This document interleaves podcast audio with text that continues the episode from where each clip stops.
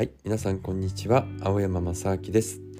僕はヨガや瞑想を教えたり日本古来より伝わる地なし尺八という竹でできた笛を吹いていたり倍音発声法という歌い方で歌を歌ったりしています。皆さんお元気でしたでしょうか？だいぶねこう暖かくなってきました。もう日中だとね暑いぐらいになってきましたよね。夏が近づいてきてるなという感じがしています。今日はね久しぶりにちょっとね時間空いちゃいましたけどもヨガスータラを学んでいきましょう。こう毎日毎日ね連載しようと思ってたんですけどやはりこう内容が濃いのでなかなかあの 毎日というわけにはいかず。そしてねちょっとだんだんこう込み入ってきて自分の中でもねこう消化する必要があったかなと思ってちょっとね時間空いちゃいましたけれども先に進みましょう。今日はですねヨーガスートラその18を行っていきたいと思います。で過去のねこのポッドキャスト遡っていただくと1から17まで解説していますから、えー、今日初めて聞くなという人はちょっとね遡って聞いていただけると、えー、より理解が深まると思います。で初めて聞く方にもね分かりやすく説明していきたいと思います。はい、ではですね、えー、ヨーガスートラその18まずですねこのサンスクリット語から言ってみましょう。ビラーマ・プラッティア・アビアサ・プールバハ・サンスカーラ・シェンシャハ・アンニハ。これはですね日本語だと心の静寂が収まる収められることによってその後に残るのは印象。サムスカーラのみとなる。これがもう一つのサマーディアサンプラジュニアタサマーディ。区別なきサマーディ。無双三昧である。でサンスクリット語一つ一つの意味はビラーマ。これは静寂。プラッティア。これは原因。アッピアサ。繰り返しの練習。プールバハ。何々に従って。サンスカーラ。記憶。シェーシャハ。何々に残っている。アンニャハ。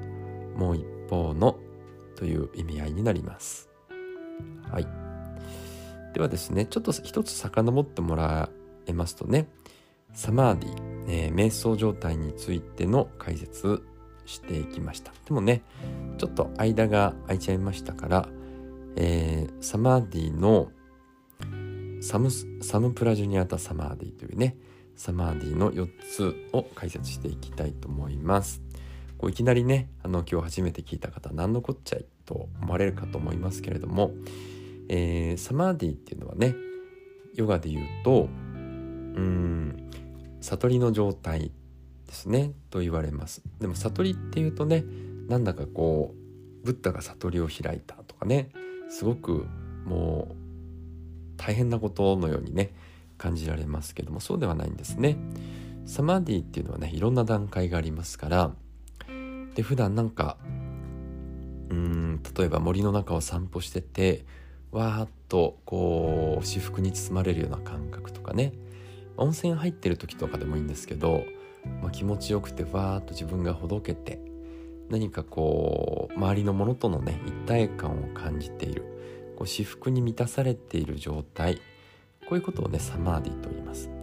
そういった日常の中のね、えー、サマーディ体験もありますしなんか、えー、ある時ふっとこう分かったっていう感覚になって、えー、自分とねこう小さな虫や動物や木々の森とのこう一体感が生まれたりとか。でふとね訪れることがあるんですよね。僕の場合だと父親がずっと入院していまして脳梗塞でね。でずっと看病病院に夜は泊まって看病してベッドに寝れないんで床に寝てねそのまま仕事に行ったりしてかなりこう不眠不休みたいな感じで仕事をして夜は看病みたいなね。でそんなことをしていてちょっとねもう休み全くない状態だったんですけど少し休みができてその間にね病院から外に出てあの道を歩いてる時にですねなんかすごく街がキラキラして見えてですねこう道端のこのアスファルトのこう隙間から生えてきてるタンポポみたいのがわーっとこう生命力が溢れてるように輝き出してなんかこう自分とそういったねこう小さな生命とのこう垣根がなくなっちゃったような何でしょう何とも言えないこう至福感があったんですよね。なんかこう大変な時にそういったねあのー、状態になりやすいのかもしれませんけれどもね。なんかこう世の中っていうのは、えー、こう自分と他のものとの、えー、垣根がなくても全てが一つなんだなってこうワンネスみたいなねそんな体験がありました。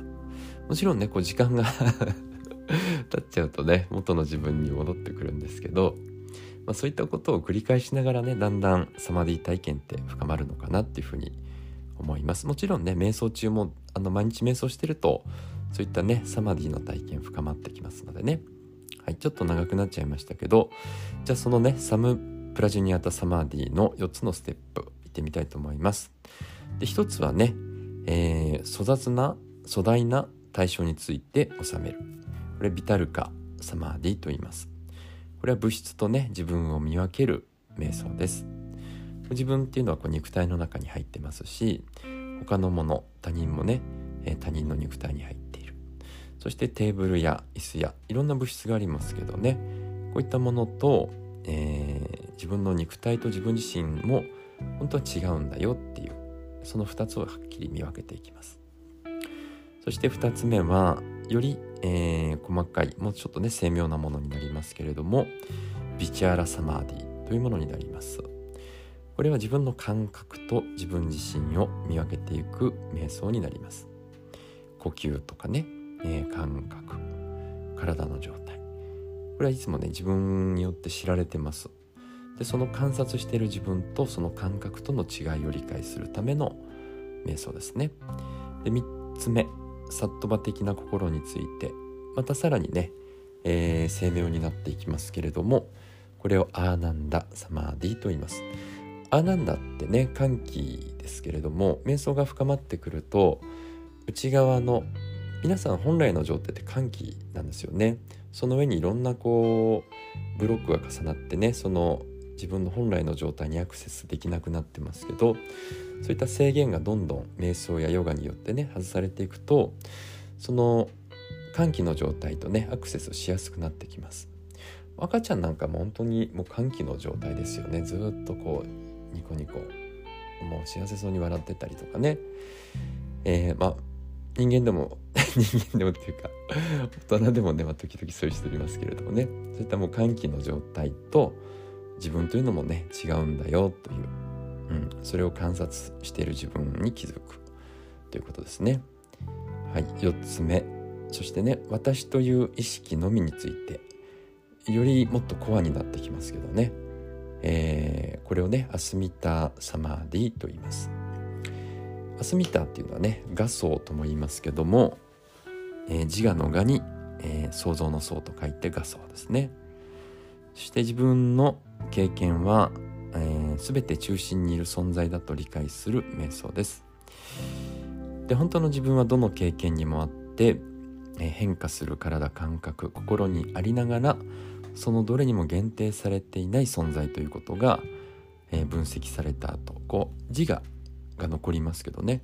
その自我さえもこう超越していくということですね。はい。そしてここまでがですね、えー、サムプラジュニアータサマーディ。こう区別があるサマーディですね。うん。あの肉体と肉体じゃないものとかそういうふうにありましたけどこれを超えていくとねアサアサムプラジュニアタサマーディ。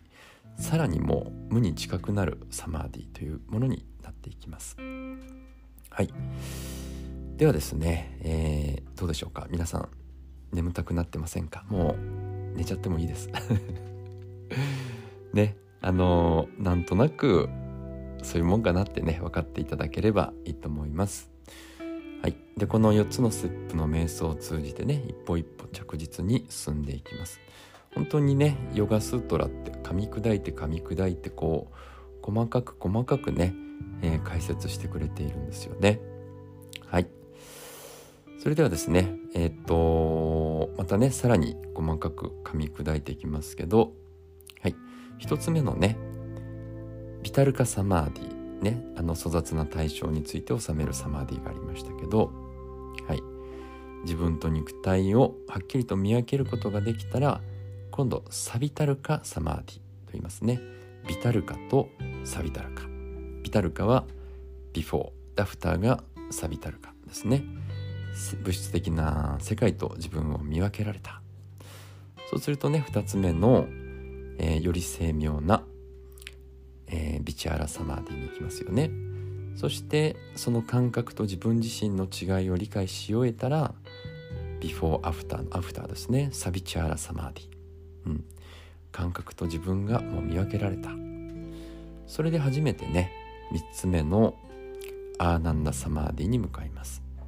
そしてねその至福の状態と自分自身の違いを見分けることができましたらサーナンダサマーディね。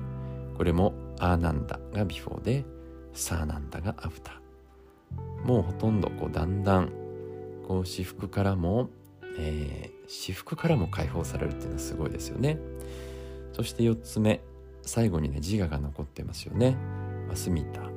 そしてその自我も超えた状態。自我さえも超えた状態。何が残るのか。これはもうワンネスになっちゃいますけどね。それをサースミタサマーディと言いますね。そしていよいよそれがその段階が終わったらもうアサジュアサムプラジュニアタサマーディね。もうこの段階ってね僕もう分かりません。分かる人なかなかいないかと思いますね。まあ想像はできますけどね。アサアサムプラジュニアタサマーディ。ほとんど無に近いという経験ですね。一頃僕もねあのかなり、えっと、幼少期から瞑想をやってるんでであのそうですね。10代の頃かなりこう深く瞑想に入れていった時期があります。真面目にやってたんでしょうね。でその時に結構怖いぐらいの何でしょうブラックホールに吸い込まれるぐらいのなんか自分がファーッとなくなって無っていう状態を何度かね味わったことがあります。うん、でそのなんだろう。入る前ちょっと恐怖感みたいなのが少しあるんですけどなんかポッとそこに入るともう時間もなくなり呼吸もなくなり何もかもが無っていうかすごく広大な風景みたいなね。何度かそういった体験がありました。それがねアサム・プラジュニアタ・サマディかどうかちょっと僕にも分かんないんですけれどもえー、まあ時間だとそんなに多分長い時間じゃないのかもしれないんですけどすごくなんでしょうね。と宇宙空間の中にいるようなちょっと形容しがたいんですけどわーっとこう広がるようなね、えー、そんな体験がありました。もしかしたらね悟りの状態の人ってずっとそんな感じなのかもしれませんね。でそのねアサム・プラジュニアタ・サマーディを、えー、そこに進んだ人っていうのはねジーバン・ムクタっていうふうに呼ばれます。これは生前下脱者っていうふうにね呼ばれますけど。ジーバンムクタ。なかなかこう素敵な響きですよね。あの海外のヨガの あのえー、よく最近インスタなんかでね見てますけどみんな結構入れ墨入れてる人多いんですよね。何なんでしょうね。うんなんかかっこいいこうマッチョな人とかねこう綺麗な人が、えー、ヨガしてますけどすごいポーズねアクロバティックにやってますけど時々こうジーバンムクタってねこう タトゥーで書いたりしてる人もいるみたいですけどね。はい。でもねこうジーバンムクタの存在ってもう本当に稀有なレベルなんで、まあ、ブッダとかねイエス・キリストレベル、うん、なんじゃないかと思うんですけどね。まあヒマラヤとかにいるのかもしれませんしね。ですけどねあの俺ジーバンムクタだぜなんてね近づいてくる人がいたらちょっと気をつけた方が いいかもしれませんね。はい。というわけで、えー、最後まで聞いてねいただいてありがとうございました。はい。またね頑張ってえー、ヨガスータラ続けていきたいと思います。では皆さん今日も素敵な一日をお過ごしください。